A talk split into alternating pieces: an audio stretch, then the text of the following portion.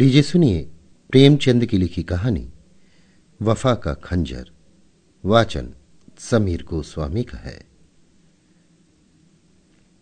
जयगढ़ और विजयगढ़ दो बहुत ही हरे भरे सुसंस्कृत दूर दूर तक फैले हुए, मज़बूत राज्य थे।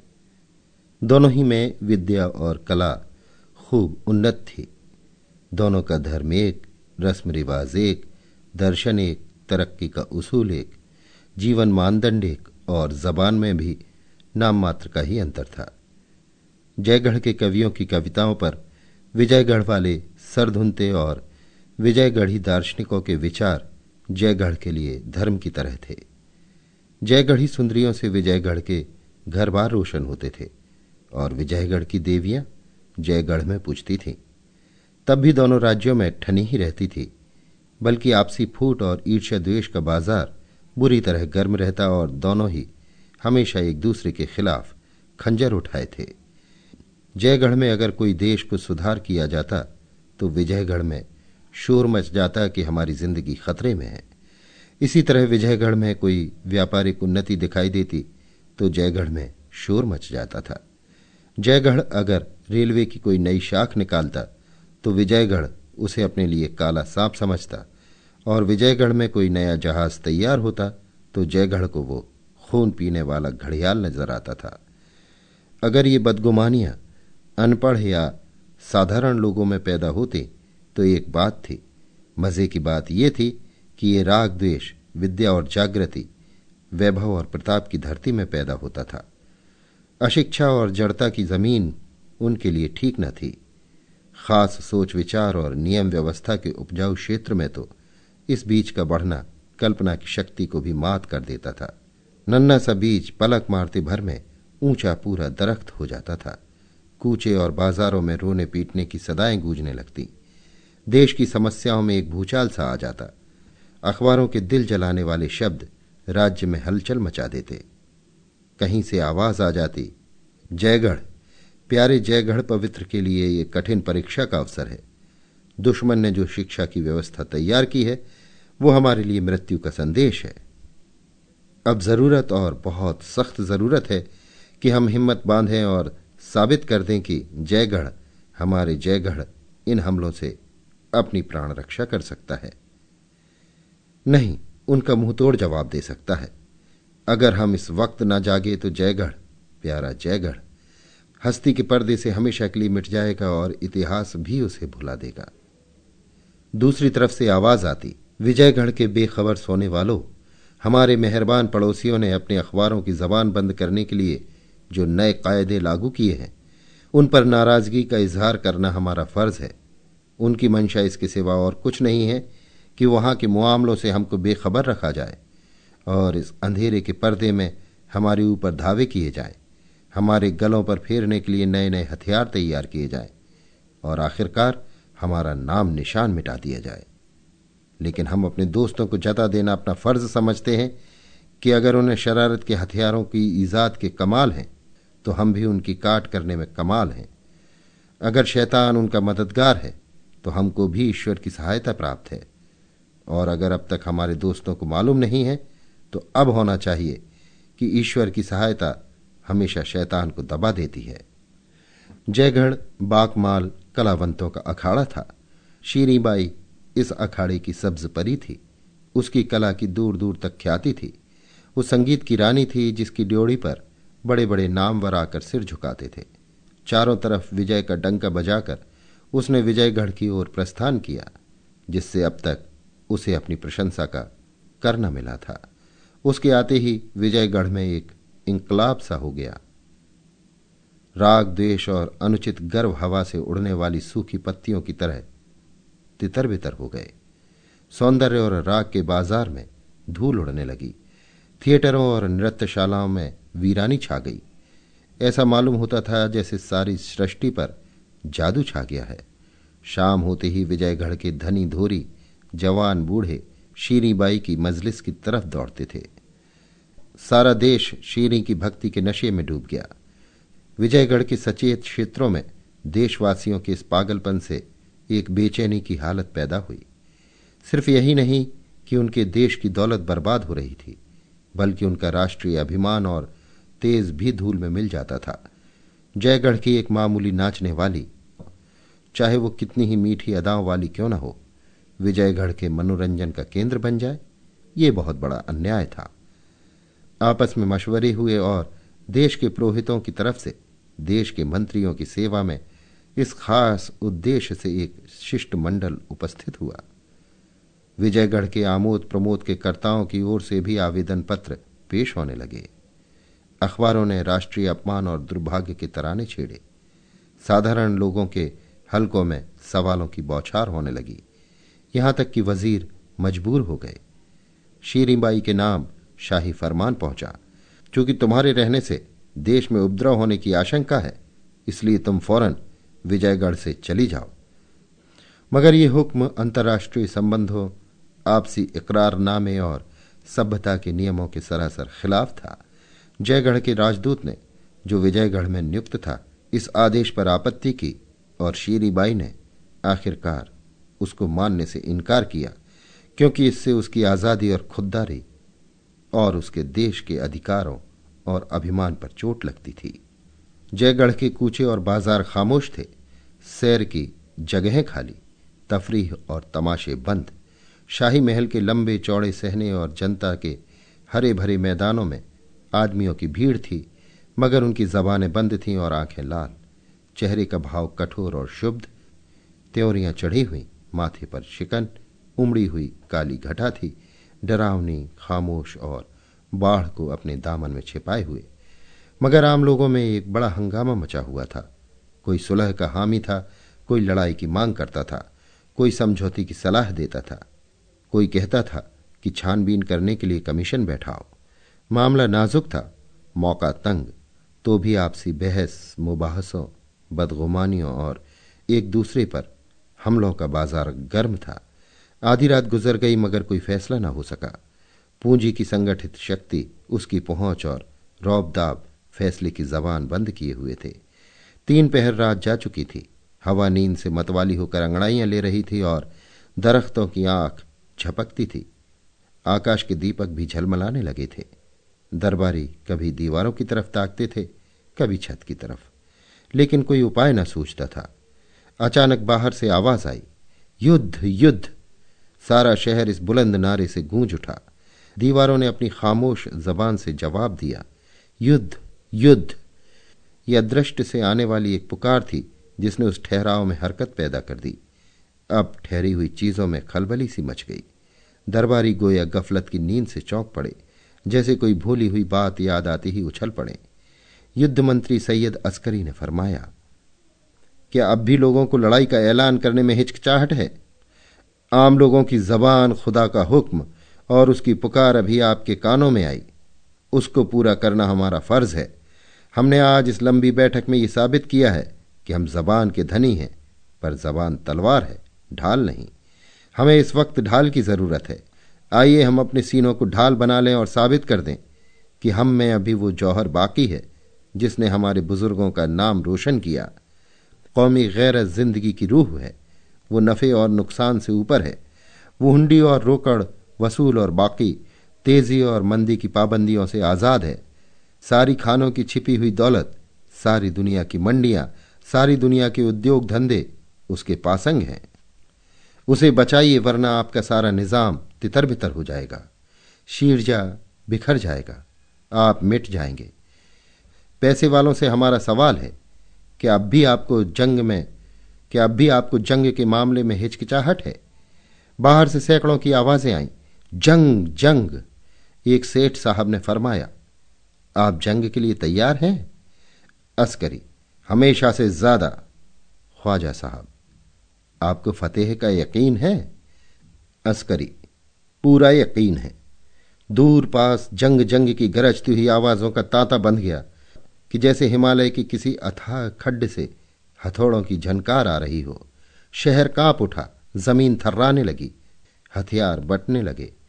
दरबारियों ने एक मत लड़ाई का फैसला किया।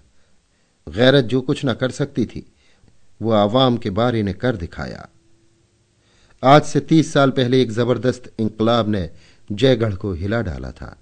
वर्षों तक आपसी लड़ाइयों का दौर रहा। हज़ारों खानदान मिट गए। सैकड़ों कस्बे वीरान हो गए। बाप बेटे के खून का प्यासा था। भाई भाई की जान का ग्राहक। जब आखिरकार आज़ादी की फतेह हुई तो उसने ताज के फिदाइयों को चुन चुन कर मारा। मुल्क के कैद खाने देशभक्तों से भर उठे। उन्हीं जावाजों में एक मिर्ज़ा मंसूर भी था। उसे कन्नौज के किले में कैद किया गया, जिसके तीन तरफ़ ऊँची दीवारें थीं और एक तरफ़ गंगा नदी। मंसूर को सारे दिन हथौड़े चलाने पड़ते। सिर्फ़ शाम को आध घंटे के लिए नमाज़ की छुट्टी मिलती थी। उस वक्त मंसूर गंगा किनारे आ बैठता और देश भाइयों की हालत पर रोता। वो सारी राष्ट्रीय और सामाजिक व्यवस्था जो उसके विचार में राष्ट्रीयता का आवश्यक अंग थी। इस हंगामे की बाढ़ में नष्ट हो रही थी। वो एक ठंडी आह भरकर कहता, जयगढ़, अब तेरा खुदा ही रखवाला है। तूने खाक को अक्सीर बनाया और अक्सीर को खाक। तूने खानदान की इज़्ज़त को, अदब और इखलाक को, इल्म कमाल को मिटा दिया, बर्बाद कर दिया। अब तेरी बागडोर तेरे हाथ में नहीं है। चरवाहे तेरे रखवाले और बनिए तेरे दरबारी हैं। मगर देख लेना ये हवा है और चरवाहे और साहूकार। एक दिन तुझे खून के आँसू रुलाएँगे। धन और वैभव अपना ढंग न छोड़ेगा। हुकूमत अपना रंग न बदलेगी। लोग चाहे जाएँ, लेकिन निज़ाम वही रहेगा। ये तेरे नए शुभचिंतक जो इस वक्त विनय और सत्य और न्याय की मूर्तियाँ बने हुए हैं। एक दिन वैभव के नशे में मतवाले होंगे। उनकी शक्तियाँ ताज की शक्तियों से कहीं ज़्यादा सख्त होंगी और उनके जुल्म कहीं इससे ज़्यादा तेज। इन्हीं ख्यालों में डूबे हुए मंसूर को अपने वतन की याद आ जाती। घर का नक्शा आँखों के सामने खिंच जाता। मासूम बच्चे अस्करी की प्यारी प्यारी सूरत आँखों में फिर जाती, जिसे तकदीर ने माँ के लाड़ प्यार से वंचित कर दिया था। तब मंसूर एक ठंडी आह भरकर खड़ा होता और अपने बेटे से मिलने की पागल इच्छा में उसका जी चाहता कि गंगा में कूद कर पार निकल जाऊँ। धीरे धीरे इस इच्छा ने इरादे की सूरत अख्तियार की। गंगा उमड़ी हुई थी, ओर छोर का कहीं पता न था। तेज और गरजती हुई लहरें दौड़ते हुए पहाड़ों के समान थी। पाट देखकर सर में चक्कर सा आ जाता था। मंसूर ने सोचा, नहीं, उतरने दू। लेकिन नदी उतरने के बदले भयानक रोग की तरह बढ़ती जाती थी। यहाँ तक कि मंसूर को फिर धीरज न रहा। एक दिन वो रात को उठा और उस पुरशोर लहरों से भरे हुए अंधेरे में कूद पड़ा। मंसूर सारी रात लहरों के साथ लड़ता भिड़ता रहा। जैसे कोई नन्ही सी चिड़िया तूफ़ान में थपेड़े खा रही हो। कभी उसकी गोद में छिपा हुआ, कभी एक रेले में दस कदम आगे, कभी एक धक्के में दस कदम पीछे। ज़िंदगी की लिखावट की ज़िंदा मिसाल। जब वो नदी के पार हुआ तो एक बेजान लाश था। सिर्फ़ सांस बाकी थी और सांस के साथ मिलने की इच्छा। इसके तीसरे दिन मंसूर विजयगढ़ जा पहुँचा। एक गोद में अस्करी था और दूसरे हाथ में गरीबी का छोटा सा एक बुकचा। वहाँ उसने अपना नाम मिर्ज़ा जलाल बताया। हुलिया भी बदल लिया था। हट्टा कट्टा सजीला जवान था। चेहरे पर शराफत और कुलीनता की कांति झलकती थी। नौकरी के लिए किसी और सिफारिश की ज़रूरत न थी। सिपाहियों में दाखिल हो गया और पाँच ही साल में अपनी खिदमतों और भरोसे की बदौलत मंदौर के सरहदी पहाड़ी किले का सूबेदार बना दिया गया। लेकिन मिर्ज़ा जलाल को वतन की याद हमेशा सताया करती। वो अस्करी को गोद में ले लेता और कोट पर चढ़कर उसे जयगढ़ की वो मुस्कुराती हुई चारागाहें और मतवाले झरने और सुथरी बस्तियाँ दिखाता, जिनके कंगूरे किले से नज़र आते। उस वक्त बेअख्तियार उसके जिगर से सर्द आह निकल जाती और आँखें डबडबा आती। वो अस्करी को गले लगा लेता और कहता बेटा, वो तुम्हारा देश है। वही तुम्हारा और तुम्हारे बुज़ुर्गों का घोंसला है। तुमसे हो सके तो उसके एक कोने में बैठे हुए अपनी उम्र खत्म कर देना, मगर उसकी आन में कभी बट्टा न लगाना, कभी उससे दया मत करना, क्योंकि तुम उसी की मिट्टी और पानी से पैदा हुए हो और तुम्हारे बुज़ुर्गों की पाक रूहें अब भी वहाँ मंडला रही हैं। इस तरह बचपने से ही अस्करी के दिल में देश की सेवा और प्रेम अंकित हो गया था। वो जवान हुआ तो जयगढ़ पर जान देता था। उसकी शान शौकत पर निसार, उसकी रौबदाब की माला जपने वाला, उसकी बेहतरी को आगे बढ़ाने के लिए हर वक्त तैयार, उसके झंडे को नई अछूती धरती में गाड़ने का इच्छुक। बीस साल का सजीला जवान था, इरादा मज़बूत, हौसले बुलंद, हिम्मत बड़ी, फौलादी जिस्म। आकर जयगढ़ की फौज में दाखिल हो गया और इस वक्त जयगढ़ की फौज का चमकता सूरज बन गया था। जयगढ़ ने अल्टीमेटम दे दिया। अगर 24 घंटों के अंदर शीरीबाई जयगढ़ न पहुँची तो उसकी आगबानी के लिए जयगढ़ की फौज रवाना होगी। विजयगढ़ ने जवाब दिया, जयगढ़ की फौज आए, हम उसकी आगवानी के लिए हाजिर हैं। शीरीबाई जब तक यहाँ की अदालत से हुक्म उदूली की सजा न पाले, वो रिहा नहीं हो सकती और जयगढ़ को हमारे अंदरूनी मामले में दखल देने का कोई हक नहीं। अस्करी ने मुँह मांगी मुराद पाई। खुफिया तौर पर एक दूत मिर्ज़ा जलाल के पास रवाना किया और खत में लिखा, आज विजयगढ़ से हमारी जंग छिड़ गई। अब खुदा ने चाहा तो दुनिया जयगढ़ की तलवार का लोहा मान जाएगी। मंसूर का बेटा अस्करी फतेह के दरबार का एक अदना दरबारी बन सकेगा और शायद मेरी वो दिली तमन्ना भी पूरी हो जाए, जो हमेशा मेरी रूह को तड़पाया करती है। शायद मैं मिर्ज़ा मंसूर को फिर जयगढ़ की रियासत में एक ऊँची जगह पर बैठे देख सकूँ। हम मंदौर में न बोलेंगे और आप भी हमें न छेड़िएगा। लेकिन अगर खुदा न खास्ता कोई मुसीबत आ ही पड़े तो आप मेरी ये मुहर, जिस सिपाही या अफसर को दिखा देंगे, वो आपकी इज़्ज़त करेगा और आपको मेरे कैंप में पहुँचा देगा। मुझे यकीन है कि अगर ज़रूरत पड़े तो उस जयगढ़ के लिए, जो आपके लिए इतना प्यारा है, और उस अस्करी की खातिर जो आपके जिगर का टुकड़ा है, आप थोड़ी सी तकलीफ़ से। मुमकिन है वो रूहानी तकलीफ़ हो दरेक न फरमाएँगे। इसके तीसरे दिन जयगढ़ की फौज ने विजयगढ़ पर हमला किया और मंदौर से पाँच मील के फासले पर दोनों फौजों का मुकाबला हुआ। विजयगढ़ को अपने हवाई जहाजों, जहरीले गड्ढों और दूर तक मार करने वाली तोपों का घमंड था। जयगढ़ को अपनी फौज की बहादुरी जीवट, समझदारी और बुद्धि का था। जयगढ़ की फौज नियम और अनुशासन की गुलाम थी। जयगढ़ वाले ज़िम्मेदारी और तमीज के कायल। एक महीने तक दिन रात मार काट के मार के होते रहे। हमेशा आग और गोलों और जहरीली हवाओं का तूफ़ान उठा रहता। इंसान थक जाता था, पर कले अथक थी। जयगढ़ियों के हौसले पस्त हो गए। बार बार हार पर हार खाई। अस्करी को मालूम हुआ कि ज़िम्मेदारी फतेह में चाहे करिश्मे कर दिखाए, पर शिकस्त में मैदान हुक्म की पाबंदी ही के साथ रहता है। जयगढ़ के अखबारों ने हमले शुरू किए। अस्करी सारी कौम की लानत मलामत का निशाना बन गया। वही अस्करी जिस पर जयगढ़ फिदा होता था, सबकी नज़रों का कांटा हो गया। अनाथ बच्चों के आँसू विधवाओं की आहें, घायलों की चीख पुकार, व्यापारियों की तबाही, राष्ट्र का अपमान, इन सब का कारण वही एक व्यक्ति अस्करी था। कौम की अगुवाई सोने की राज सिंहासन भले ही हो, पर फूलों की सेज वो हरगिज नहीं। जब जयगढ़ की जान बचने की इसके सिवा और कोई सूरत न थी कि किसी तरह विरोधी सेना का संबंध मंदौर के किले से काट दिया जाए, जो लड़ाई और रसद के सामान और यातायात के साधनों का केंद्र था, लड़ाई कठिन थी, बहुत खतरनाक। सफलता की आशा बहुत कम, असफलता की आशा जी पर भारी। कामयाबी अगर सूखे धान का पानी थी तो नाकामी उसकी आग, मगर छुटकारे की और कोई दूसरी तस्वीर न थी। अस्करी ने मिर्ज़ा जलाल को लिखा, प्यारे अब्बा जान, अपने पिछले खत में मैंने जिस ज़रूरत का इशारा किया था, बदकिस्मती से वो ज़रूरत आ पड़ी। आपका प्यारा जयगढ़, भेड़ियों के पंजे में फंसा हुआ है, और आपका प्यारा अस्करी ना उम्मीदों के भंवर में दोनों आपकी तरफ़ आस लगाए ताक रहे हैं। आज हमारी आखिरी कोशिश, हम मुखालिफ फौज को मंदौर के किले से अलग करना चाहते हैं। आधी रात के बाद यहाँ मार्का शुरू होगा। आपसे सिर्फ़ इतनी दरख्वास्त है कि अगर हम सर हथेली पर लेकर किले के सामने तक पहुँच सकें तो हमें लोहे के दरवाजे से सर टकराकर वापस न होना पड़े, वरना आप अपनी कौम की इज़्ज़त और अपने बेटे की लाश को उसी जगह पर तड़पते देखेंगे और जयगढ़ आपको कभी मुआफ न करेगा। उससे कितनी ही तकलीफें क्यों ना पहुँची हों, मगर उसके हकों से सुबुक दोष नहीं हो सकते। शाम हो चुकी थी, मैदान जंग ऐसा नज़र आता था जैसे जंगल जल गया हो। विजयगढ़ी फौज एक खूरेज मार्के के बाद खंदकों में आ रही थी। घायल मंदौर के किले के अस्पताल पहुँचाए जा रहे थे। तोपें थक कर चुप हो गई थी और बंदूकें जरा दम ले रही थी।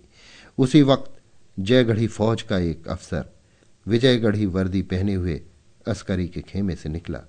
थकी हुई तोपें, सर झुकाए हवाई जहाज़, घोड़ों की लाशें, औंधी पड़ी हुई हवा गाड़ियाँ और सजी मगर टूटे फूटे किले उसके लिए पर्दे का काम करने लगे। उसकी आड़ में छिपता हुआ वो विजय गढ़ी घायलों की कतार में जा पहुँचा और चुपचाप ज़मीन पर लेट गया। आधी रात गुजर चुकी थी। मंदौर या किलेदार मिर्ज़ा जलाल किले की दीवार पर बैठा हुआ मैदान जंग का तमाशा देख रहा था और सोचता था कि अस्करी को मुझे ऐसा खत लिखने की हिम्मत क्यों कर हुई। उसे समझना चाहिए था कि जिस शख्स ने अपने उसूलों पर अपनी ज़िंदगी नछावर कर दी, देश से निकाला गया और गुलामी का तौक गर्दन में डाला, वो अब अपनी ज़िंदगी के आखिरी दौर में ऐसा कोई काम न करेगा जिससे उसको बट्टा लगे, अपने उसूलों को न तोड़ेगा। खुदा के दरबार में वतन और वतन वाले और बेटा एक भी साथ न देगा। अपने बुरे भले की सजा या इनाम आप ही भुगतना पड़ेगा। हिसाब के रोज उसे कोई बचा न सकेगा। तौबा जयगढ़ियों से फिर वही बेवकूफ़ी हुई। खामो खां गोलेबारी से दुश्मनों को खबर देने की क्या ज़रूरत थी? अब इधर से भी जवाब दिया जाएगा और हज़ारों जाने जाया होंगी। रात के अचानक हमले के माने तो यह है कि दुश्मन सर पर आ जाए और कान खबर न हो, चौतरफा खलबली पड़ जाए।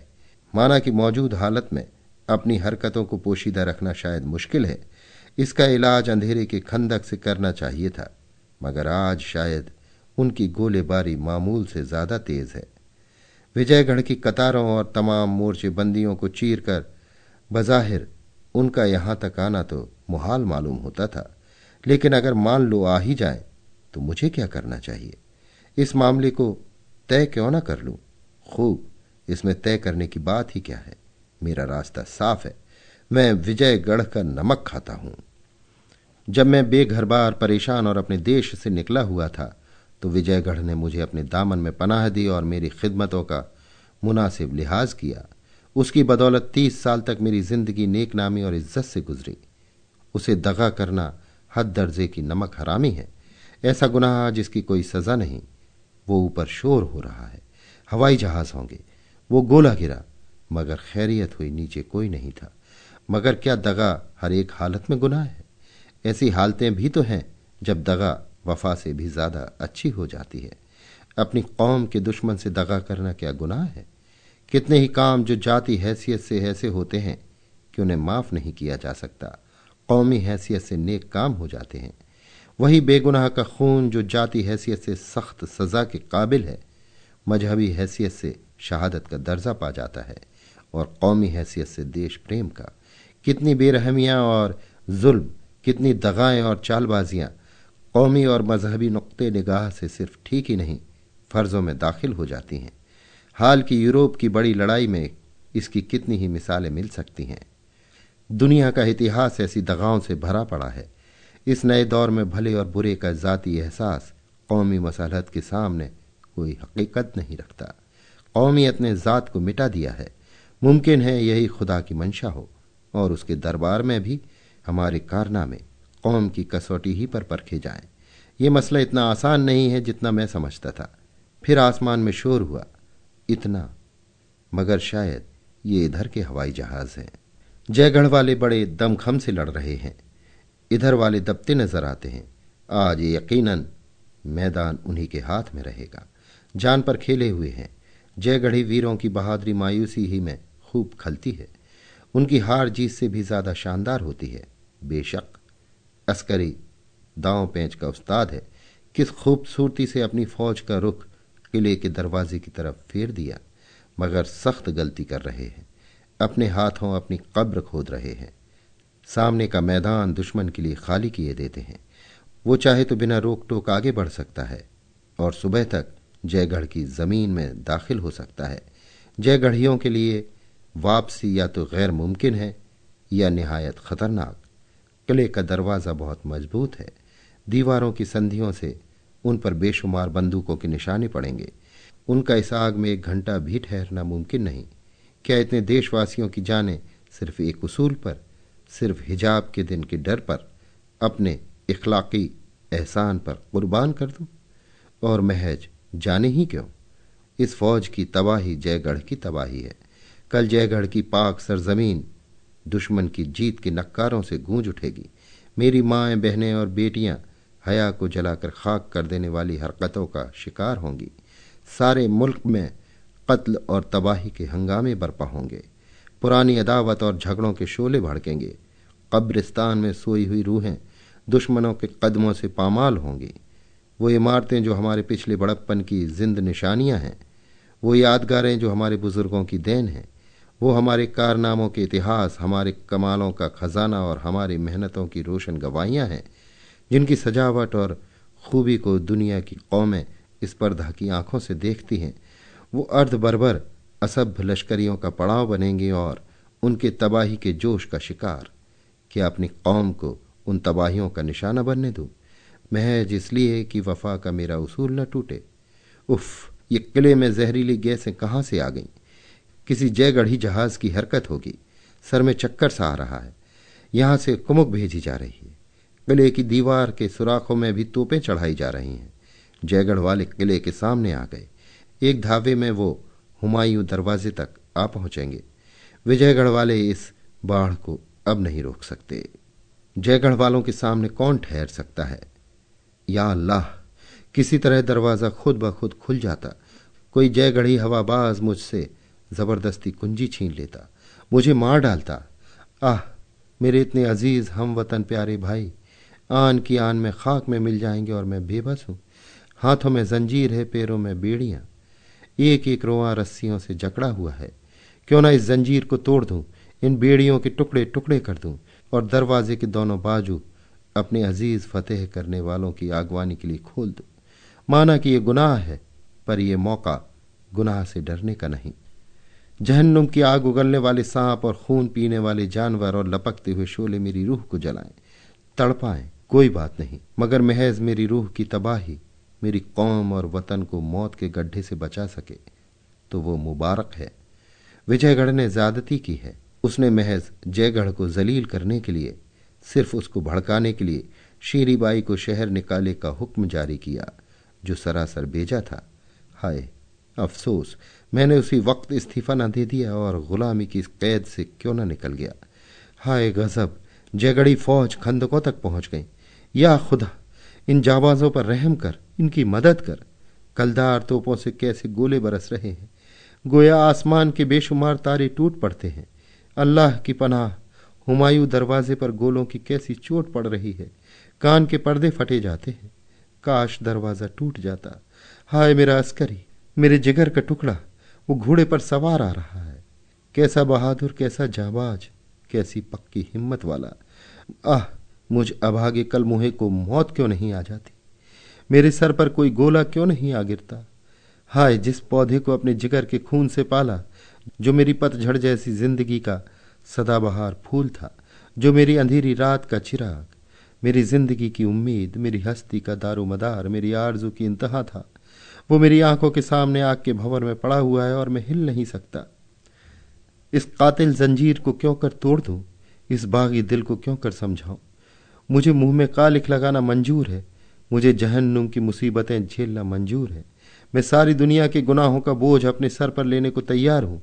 सिर्फ़ इस वक्त मुझे गुनाही करने की, वफा के पैमाने को तोड़ने की, नमक हराम बनने की तौफीक दे। एक लम्हे के लिए मुझे शैतान के हवाले कर दे। मैं नमक हराम बनूँगा, दगाबाज बनूँगा, पर कौम फरश्त नहीं बन सकता। आह, जालिम सुरंगे उड़ाने की तैयारी कर रहे हैं। सिपह सलार ने हुक्म दे दिया। वो तीन आदमी तहखाने की तरफ़ चले। जिगर काँप रहा है, जिस्म काँप रहा है। ये आखिरी मौका है। एक लम्हा और बस फिर अंधेरा है और तबाही। हाय मेरे ये बेवफा हाथ पाँव अब भी नहीं हिलते, जैसे इन्होंने मुझसे मुँह मोड़ लिया हो। ये खून अब भी गर्म नहीं होता। आह, वो धमाके की आवाज़ हुई। खुदा की पनाह, ज़मीन काँप उठी। हाय अस्करी अस्करी, रुखसत, मेरे प्यारे बेटे, रुखसत। इस जालिम बेरहम बाप ने तुझे अपनी वफा पर कुर्बान कर दिया। मैं तेरा बाप न था, तेरा दुश्मन था। मैंने तेरे गले पर छुरी चलाई। अब धुआँ साफ़ हो गया। आह, वो फौज कहाँ है जो सैलाब की तरह बढ़ती आती थी और इन दीवारों से टकरा रही थी? खंद के लाशों से भरी हुई है और वो, जिसका मैं दुश्मन था, जिसका कातिल, वो बेटा मेरा दुलारा अस्करी कहाँ है?